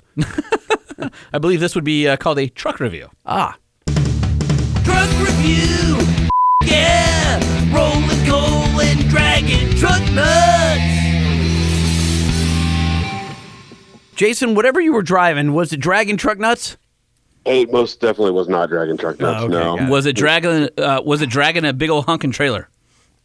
Uh, yes, it was. As a matter of fact. So we've had a bunch of uh, listeners emailing us asking about the 2021 F-150, and in particular the new F-150 hybrid with power boost. And I said, well. I haven't driven it, so I can't speak intelligently about it, but I know who has. And so I said, let's uh, let's give old Jason Gonderman Now, a call. Power Boost is what the GI Joe figures, action figures, used to have when you press their back and they would punch and then right. Is that right? different than the Kung Fu grip? Yeah, it's different. Oh. Yeah, that power power boost. Does the F-150 have Kung Fu grip? I, you know, I'm I'm not sure it does. No, but what, what it does have is a whole lot of um, everything else. Well, what is Power Boost and why do we care? And also, what is the 21 F-150 and why do we care? Well, we'll start with what is the 21 F-150 and why do we care? Uh, what seems like a mild refresh is actually an almost completely redo of Ford's best-selling vehicle. They've changed more than 90% of the exterior sheet metal, updated almost every drivetrain in it, has a whole new interior with a massive 12-inch uh, center screen, and the hybrid is the centerpiece of the whole thing. That's the new Power Boost. And now that is going to be different than the upcoming electric F 150. This is still gas and electric paired together. What makes Power Boost so uh, exceptional? And how does it work? And how did you like it? So the Power Boost, what makes it special is that it is the it has the most torque of any gasoline F-150 ever produced. Wait, they wait, wait, Ford, what? Yep, yep.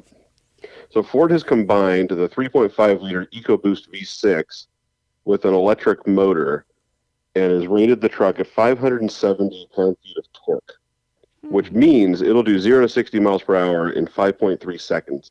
Wow. With a quarter mile in 13.8 at 102, which is just shy of the Raptor. 102. That's uh, very quick. That's pretty impressive. Most of the full size trucks uh, in the quarter do about 98, 99. A lot of them have fuel cutoff at 99 as well. And um, 102. That's do we know Well- what the uh, rev, what the uh, speed limiter is on it? Uh, unofficially, no. And what does it feel like to drive and where is this motor located and have you seen it? So the motor is located inside of the transmission. It works like a, a typical battery electric hybrid where the drivetrain is is a typical um, gasoline engine with a, a transmission behind it. There's no electric motors at the wheels. There's nothing funky like a battery electric would have. So it has a small one and a half kilowatt battery that powers the, the whole unit. It's very seamless, and that's what makes it so great. Is that it's really one of the best F-150s I've ever driven, and I've heard that from a lot of people, because you don't even notice that it's a hybrid. The truck just drives, and it drives well.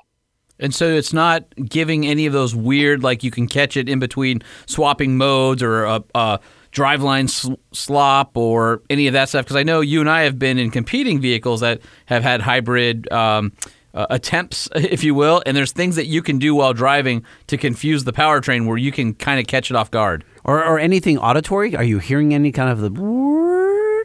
Yeah, in the short time that I was able to drive the truck, none of that happened. It was no different than driving a, a regular F-150 pickup with a ton of power. And that was what made it so great, is that there was really no way of knowing that it was in electric drive mode unless you were really paying attention to the screens inside the truck. When it's cruising at really low speed, it hums and beeps, but that's all added after the fact because of the government restrictions on these things. Oh, because it's so quiet, it needs to have Yeah. noise so pedestrians Correct. don't walk into it. Yep.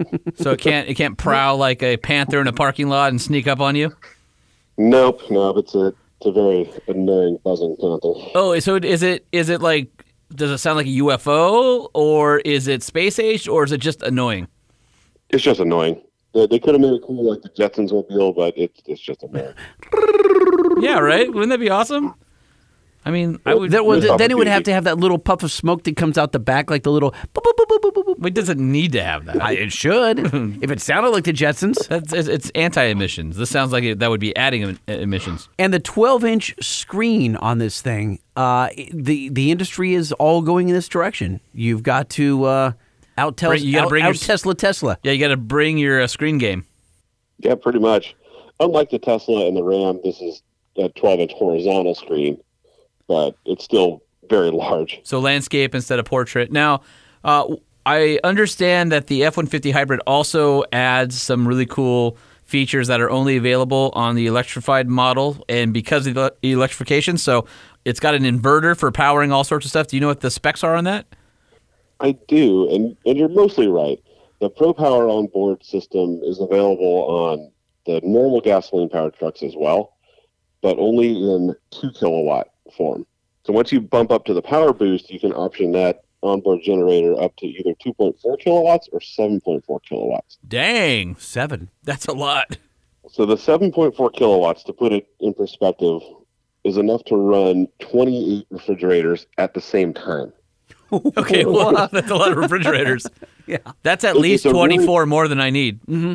It's a really weird spec, but it, it kind of shows the amount of power that this thing could do. And it would do that for 32 hours on a tank of fuel. So Jason's also a Dr. Pepper connoisseur, and I'm thinking, damn, that's a lot of cold Dr. Pepper. But uh, one camping trip, you could do it. I would be good. I would put six fridges in the back of a F-150. A long bed would be eight fridges. Wait, what fridges are you talking about? A kitchen full-size- fridges. Yeah, plug them all in. Yeah, full, full size kitchen fridge. Yeah, absolutely. So you're saying just pull a trailer behind you with all the fridges? no, put a payload. What's the payload on the new F-150? How many fridges can I hold? Oh, man. Where's the fridge weigh? That's a good question. Good point. yeah, I don't know. 300 pounds? I don't know. A lot. like that, yeah. Depends how full of Dr. Pepper it is. A lot fewer fridges. So is the hybrid F-150 capable of making that 570 pound pound feet of torque all the time, or is it only during certain driving conditions? And can it pull a freight train? I don't know if it'll pull a freight train. That, that was the electric F 150 prototype, but it will tow more than 12,000 pounds, which is still an impressive amount of weight. And yes, it makes that 570 pound feet all the time. It's not some weird one off at a low RPM or in a certain mode. That is the rating. So it's not a single cab, dually, short box definitely not with, a, an with, a, with, F-150, a- with a gooseneck. No. the Power Boost Hybrid's only available as a crew cab, and you can get it in two wheel or four wheel drive and in any trim level, from XL all the way up to limited. All right, one, one more question. I That's all you got is what fine. Well, I, I'm just I'm trying to I'm, I'm formulating my thoughts. So one of the things that I it's not a knock on the F150. I mean, it kind of is. Ford likes to, you know, quote really massive uh, trailer towing capability for its class, and I've never been comfortable personally towing more than ten thousand pounds with an F150 because I feel like when they went to the aluminum body, they're too light, and you can really feel the trailers I was acting going to say, at the truck. what point does the trailer wag the uh, right, the- but the- what the I was going to the tail wag the dog? with batteries and an electric motor, is the curb weight uh, any heavier with the uh, hybrid F one fifty? It's really not because with the the battery pack's only a one and a half kilowatt, so you're talking 40 pounds. It's a very small amount of weight that's added to the truck. Okay. And what size trailer were you towing when you had a chance to tow? Embarrassingly small. It was, Well, that like that little tiny U-Haul that uh, you could put behind a the Honda. single axle. yeah, it was a, a ski boat, but same difference. It probably weighed about 8,000 pounds. They didn't really load them up for us. All right, right. that's sizable. That's an average load. Yeah, that somebody I'd pull. the average a- person, yeah. You know, a little Teague ski boat or something. Yeah. Yeah, which the truck does respectably well. You don't even know it's there. All right. Uh, would you spend your own money on one? Yes, I would. Is the warranty any better? The warranty is the same as, as a normal F 150. Will Ford mechanics know what to do when they see one come in? Oh, not a chance. Would you modify one? Yeah, I don't see why not. Because Okay. it, at its core, it's still just an F 150. The difference in the power boost and an eco boost lie in the transmission and the battery pack. So every other piece of it is still F 150. So I wonder if you could get away, and it's got the 10 speed, I'm guessing. So I'm wondering It if does. okay, if you could get away with uh, re, you know, not re-gearing if you're doing like 35s or something like that. I, I would say so for sure because the, the torque is just immense. It's really impressive. All right, I, was, I wasn't in before, but I'm definitely curious now. Well, I, I haven't seen it yet because if it's basically all reskinned, how much different does it look? No, it looks it, it's, it looks like a truck with a new front clip and a new back end. But everything else and the is- interior's all all new. They actually have a uh, this. I like this because I drive cross country so much. Um, a driver's seat that will lay flat into the back seat so that you can At a rest stop, you at- can You sleep. can sleep exactly. I don't recall ever seeing that. Unless you have your suitcase behind you, like I normally do, and then you go to recline, you go, "Damn it!" and you got to get out and move your Move suitcase it. to the other side. No, but you're still so happy to get back in the front seat and lay back. Yeah. Oh my Did you try that feature out, Jason? Were you able to take a nap in the new F one fifty? I did, and it's the driver and front passenger seats. Both of them can lay flat, and they're actually surprisingly comfortable. So, It's so funny. He lays back, and the someone from Ford walks up and goes, "Dude, what is this? Sir, you're running out of time. It's not a tent, dude. Don't camp out in here." the truck's occupied.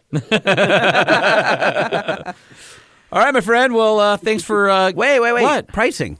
Does he have any pricing, Jason? I do. Would you like to know it? No, I was just asking. yes, I want to know what it's going for. I mean, how much does that uh, does Power Boost, that GI Joe Power Boost, add to? So Ford prices it in kind of a weird way. It's not a straightforward price. The way they list things is if you are shopping for, say, an XL truck with a 3.3 liter V6, the Power Boost is a $4,500 jump to go up to that. But if you're in the market for a higher trim, say a Limited or a Platinum, and it has the 2.7 EcoBoost already, then it's only an $1,100 jump. So it really varies depending on the truck you're in, but the average is going to be about two thousand dollars more than either a 3.5 EcoBoost or a five liter across the trim line. So really not very expensive for what you get. But I can still get a five liter if I want to. You can more power for 2021. All right. Well, that was a uh, truck review. Yes, it was. Truck review. Yeah. Rolling and dragging truck nuts. And Jason, next time you uh, do one of these ride and drives, you need to take a set of chrome truck nuts and bolt it on the back and go. I'm not reviewing the truck for the magazine. I'm not reviewing. That's what we need to do. we need to Until- make Truck Show podcast truck nuts. Yes, you, you do. And you know what? No, You need to brand them. I got it. I got it. Oh, the Truck Show podcast, Wait, truck wait, of the wait, year. Wait, wait, yeah, wait, wait, wait, wait, wait. All right, here's what we do. We have the Truck Show podcast Truck of the Year award, and it's a set of branded truck nuts. All right, thanks, Jason. You're the best. All right, all right bye.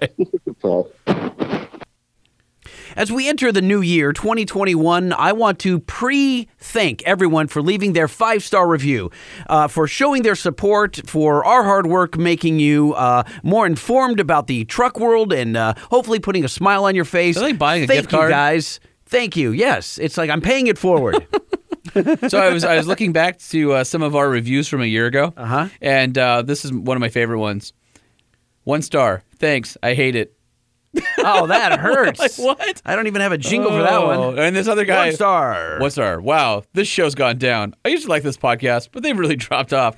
That was from Jasanya Grace. No, wait a minute. Why are you think- reading? Oh, it's because I want to know, like, did they stick with us? Are they still in the audience? No, they're gone. No, what I'm hoping is that they hear us talking now and they forgot they left us a crappy review and they circled back to leave us a good one. Because now But we like, haven't gotten any better. "Shh, Yes, we have. God. We have 837 I mean, people yeah, that will disagree with you. Yeah, I mean that's pretty. It's pretty amazing. You must be out of your mind. No, I'm doing like it's. We're doing. We're we're better now. How about this? From House 2174, Mm-hmm. best podcast about trucks and Mini Coopers. no, not a gong. Oh, no. Clearly, this person has discerning taste Uh-huh. and is a listener of the show. Uh, Holbred and Limburger have a truck show podcast on lockdown. Oh, yeah? From industry professionals to automotive celebrities, there's not a miss in the catalog. Keep up the awesome content and five stars. Five stars. Five stars. Five stars. Five. Five, five, five stars. Five stars. Right back at you, brother. Oh, you got it! For you guys that haven't listened to previous podcasts, Holman has been unable to time where the guy says right back at you, brother. wins. Yes. Oh, you have a know your note win. I have a uh, stupid jingle win. You got a W on the board, my We're- friend. yeah, both of us do. We're going into we're going into 21 unscathed. Woo! All right, you got any more? I got this one. Um, I you know because I want to I want people to Mm-hmm. I, I want them to get excited again about leaving us uh, reviews. Dude, they mean a lot to us. Please, How about the this show's one? free to the you. funnier the better. How about this Uh-huh. one from a year ago? Okay. These guys are hilarious. Holman and Lightning Also, in the correct order, are knowledgeable. No, it's Lightning and Holman. Are knowl- Says it on the T-shirt. Are knowledgeable, but all. By the way, you made the T-shirts. Right. All right, Holman and Lightning are knowledgeable, but also total man children in a good way. Yeah, buddy. Mm-hmm. I mean, there's just there's so many good ones in here. People that said they love us. People that said we have awesome chemistry. People that say we knock it out of the park every single week. That came from PDX number two from Hunter seven seven six. Great podcast. This show varies between a morning zoo type feel to getting deep information, heavy conversation about trucks of all types. The hosts are a guy who obviously has a DJ background but loves and is extremely knowledgeable about trucks. And the other guy, who's the other guy, is a longtime professional. That's debatable, uh, vehicle truck journalist who happens to be very comfortable in front of a microphone. They are perfectly complementary personalities, and the talk may go from eighth grade humor to a deep dive on active versus passive suspension decisions when designing a modern truck within a matter of minutes. Many of the movers and shakers in the manufacturer and aftermarket industry have come on as guests and give valuable insight. And all in all, what can I say but five stars? So come on, guys, leave us some love on uh, the Apple Podcast app and uh, keep those five stars coming. We're at eight thirty-seven. I'm going. I, I'm looking at. So I've been doing an Excel chart, right? You know, you tell Excel documents, spreadsheets. Yeah. you can turn them into visual like graphs. Do you prefer Excel or uh, Google Docs? No, they all like sheets. Uh, and so you can make that graph. And I have two lines. I have the line of when I think the stupid COVID is going to end, Mm-hmm. and the line of when we're going to reach a thousand reviews. So what's the uh, the And suckage line of demarcation? well, I feel like at the same time COVID ends is about the Uh-huh. same time we'll have a thousand reviews. We're throwing a party. That's going to be it. party. We're gonna party like it's 2021. I can't wait. All right. Uh, well, thank you guys for uh, leaving your five star reviews on the Apple Podcast app. We greatly appreciate it. It helps us get the word out, as Holman said. Did you say that? Maybe you didn't. I wasn't paying attention. I don't know what I say anymore. I think this is uh is this our last episode before the new year? Or are we going to sneak in a little wink wink bonus episode? Um. Yeah. Let's uh, let's do a little. Let's do a little something something. All right. You know what I'm saying? Can, can we wish everybody a happy new year in case we don't follow through? No. All right, guys. Well, uh, we're going to be headed into uh, our fourth year of the podcast soon. Thanks for all of you who uh, are OGs and have stuck around with us. Also, thanks for everybody who has found the show and went back to number one to uh, listen to our insanity. Um, you guys probably know more about us than we know about ourselves because every time we do one of these, it's what did we do last week? So, uh, on behalf of myself and Lightning, thank you so much for supporting the uh, supporting the show. We love our listeners. We love doing this for you guys. We always try our hardest to get you a show every week, and we just want to say thank you and uh, wish everybody a amazing beginning of 2021 when we see you again. You've listened, despite the fact that we've had the suckage needle just pinned. Oh, they don't even make a meter for us anymore. 657 205 6105 five oh star hotline 657 205 6105 or send us an email truckshowpodcast at gmail.com. The truck show, the truck show, the truck show. Oh, oh. and he's at LBC Lightning. I'm at Sean P. Holman, and together we are the At Truck Show podcast. Have you have, have you been happy with my content lately? I've been posting more random stuff. You said people like random, and I just Absolutely. and that's that's the direction I've been going. Good work. I did a photo of my dog. Then it was a picture of my uh, new pearl white calipers on my car. Yeah. And, Which uh, car? Uh, the uh, AMG. Uh huh. Yeah. Yeah.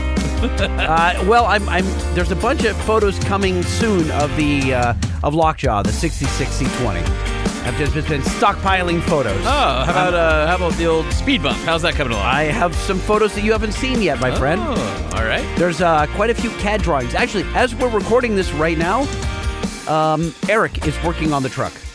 I like Eric. He's my I, new am best hoping. friend. I'm hoping to. Uh, well, Eric will be uh, on our show soon to talk about it. All right, now we're talking. Mm-hmm. It's gonna put a smile across your face. All right, if you guys uh, want to leave us a five star, head over to uh, Apple Podcast app and uh, tell us how much you love us.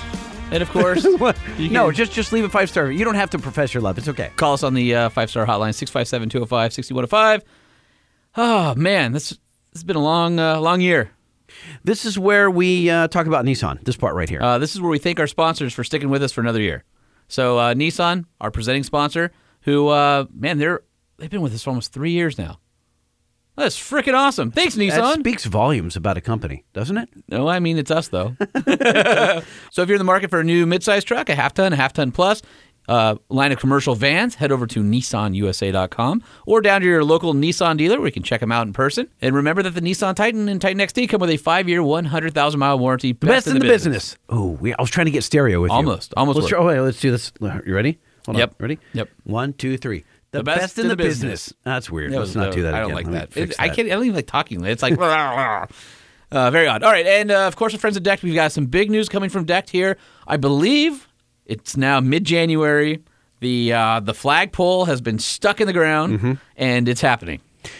But listen, because they can't buy whatever it is that they're supposed to be buying, January, whatever it was, what they can buy today is the Before sli- prices go up. Yeah, oh, you got to do it today, like right now, Yeah. before the new year. Buy the Decked drawer system for your truck or your van. Sl- twin sliding drawers, buttery smooth ball bearings from Texas. U.S. made. Though, by the way, it's not just like we've talked in uh, you know episodes past that the bearings are made in Texas. The whole Decked system is built and assembled in Ohio. Yep. That's rad. Yep. It's all made right here And with U.S. labor. Find out more. Why do we know that? Because we're going to show you. Because maybe maybe we've been there. All right, maybe. Mm-hmm. De- deck.com. And also got to thank our friends over at Duralast. And so uh, Duralast makes a great line of OE replacement parts, including their brake line. You can get the Duralast brake pads, the Duralast Gold brake pads, or the new Duralast Elite brake pads. The Elite's the newest addition to the line with the most advanced friction technology yet. Bought a pair for my kid Scion. Did you really? I hate talking about things that aren't trucks, but I'm telling you, I bought a pair. Yep, I went to AutoZone, where is where they sell them, and I bought a pair for my kids, a Scion XB. So he has the super square one that looks like a bread box, you know, like a shoebox. He loves it. Anyway, the brake pads super silent. Did you get the uh, Duralast rotors with it, or did you step up to the Duralast Gold rotors? Almost did, but his rotors were not worn out yet, so there wasn't any need to. But when they are, for sure, we're going to get the Duralast Golds. All right, those are the ones with the Z-Clad zinc coating that provide rust protection and long life and eliminate pre-installation cleaning. They'll also withstand salt spray for up to 120 hours without rust and have uh, more than 11% higher carbon than most rotors. Duralastparts.com. Do you think 2021 will be as bad as 2020? How about no? Yeah, I'm, I'm with you on that. I think 2021 is going to be awesome. There's so many great trucks coming out on the market. It's going to be a smorgasbord of truck show podcast. well, that's two smorgasbord references in the same show. Did I had one. did you smorgasbord that- earlier? Yeah, that's where you heard it. Damn it! I need to stop listening to you.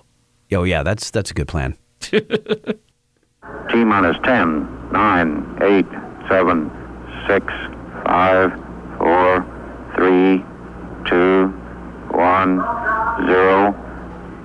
Ignition. Happy New Year, peeps. Happy New Year! Happy 2021! We'll see you guys soon. Happy New Year, guys. Oh. A note for 2021. I think it's time to get a new suckage meter. You've had it pinned in the red all year. Now the needle is just stuck there.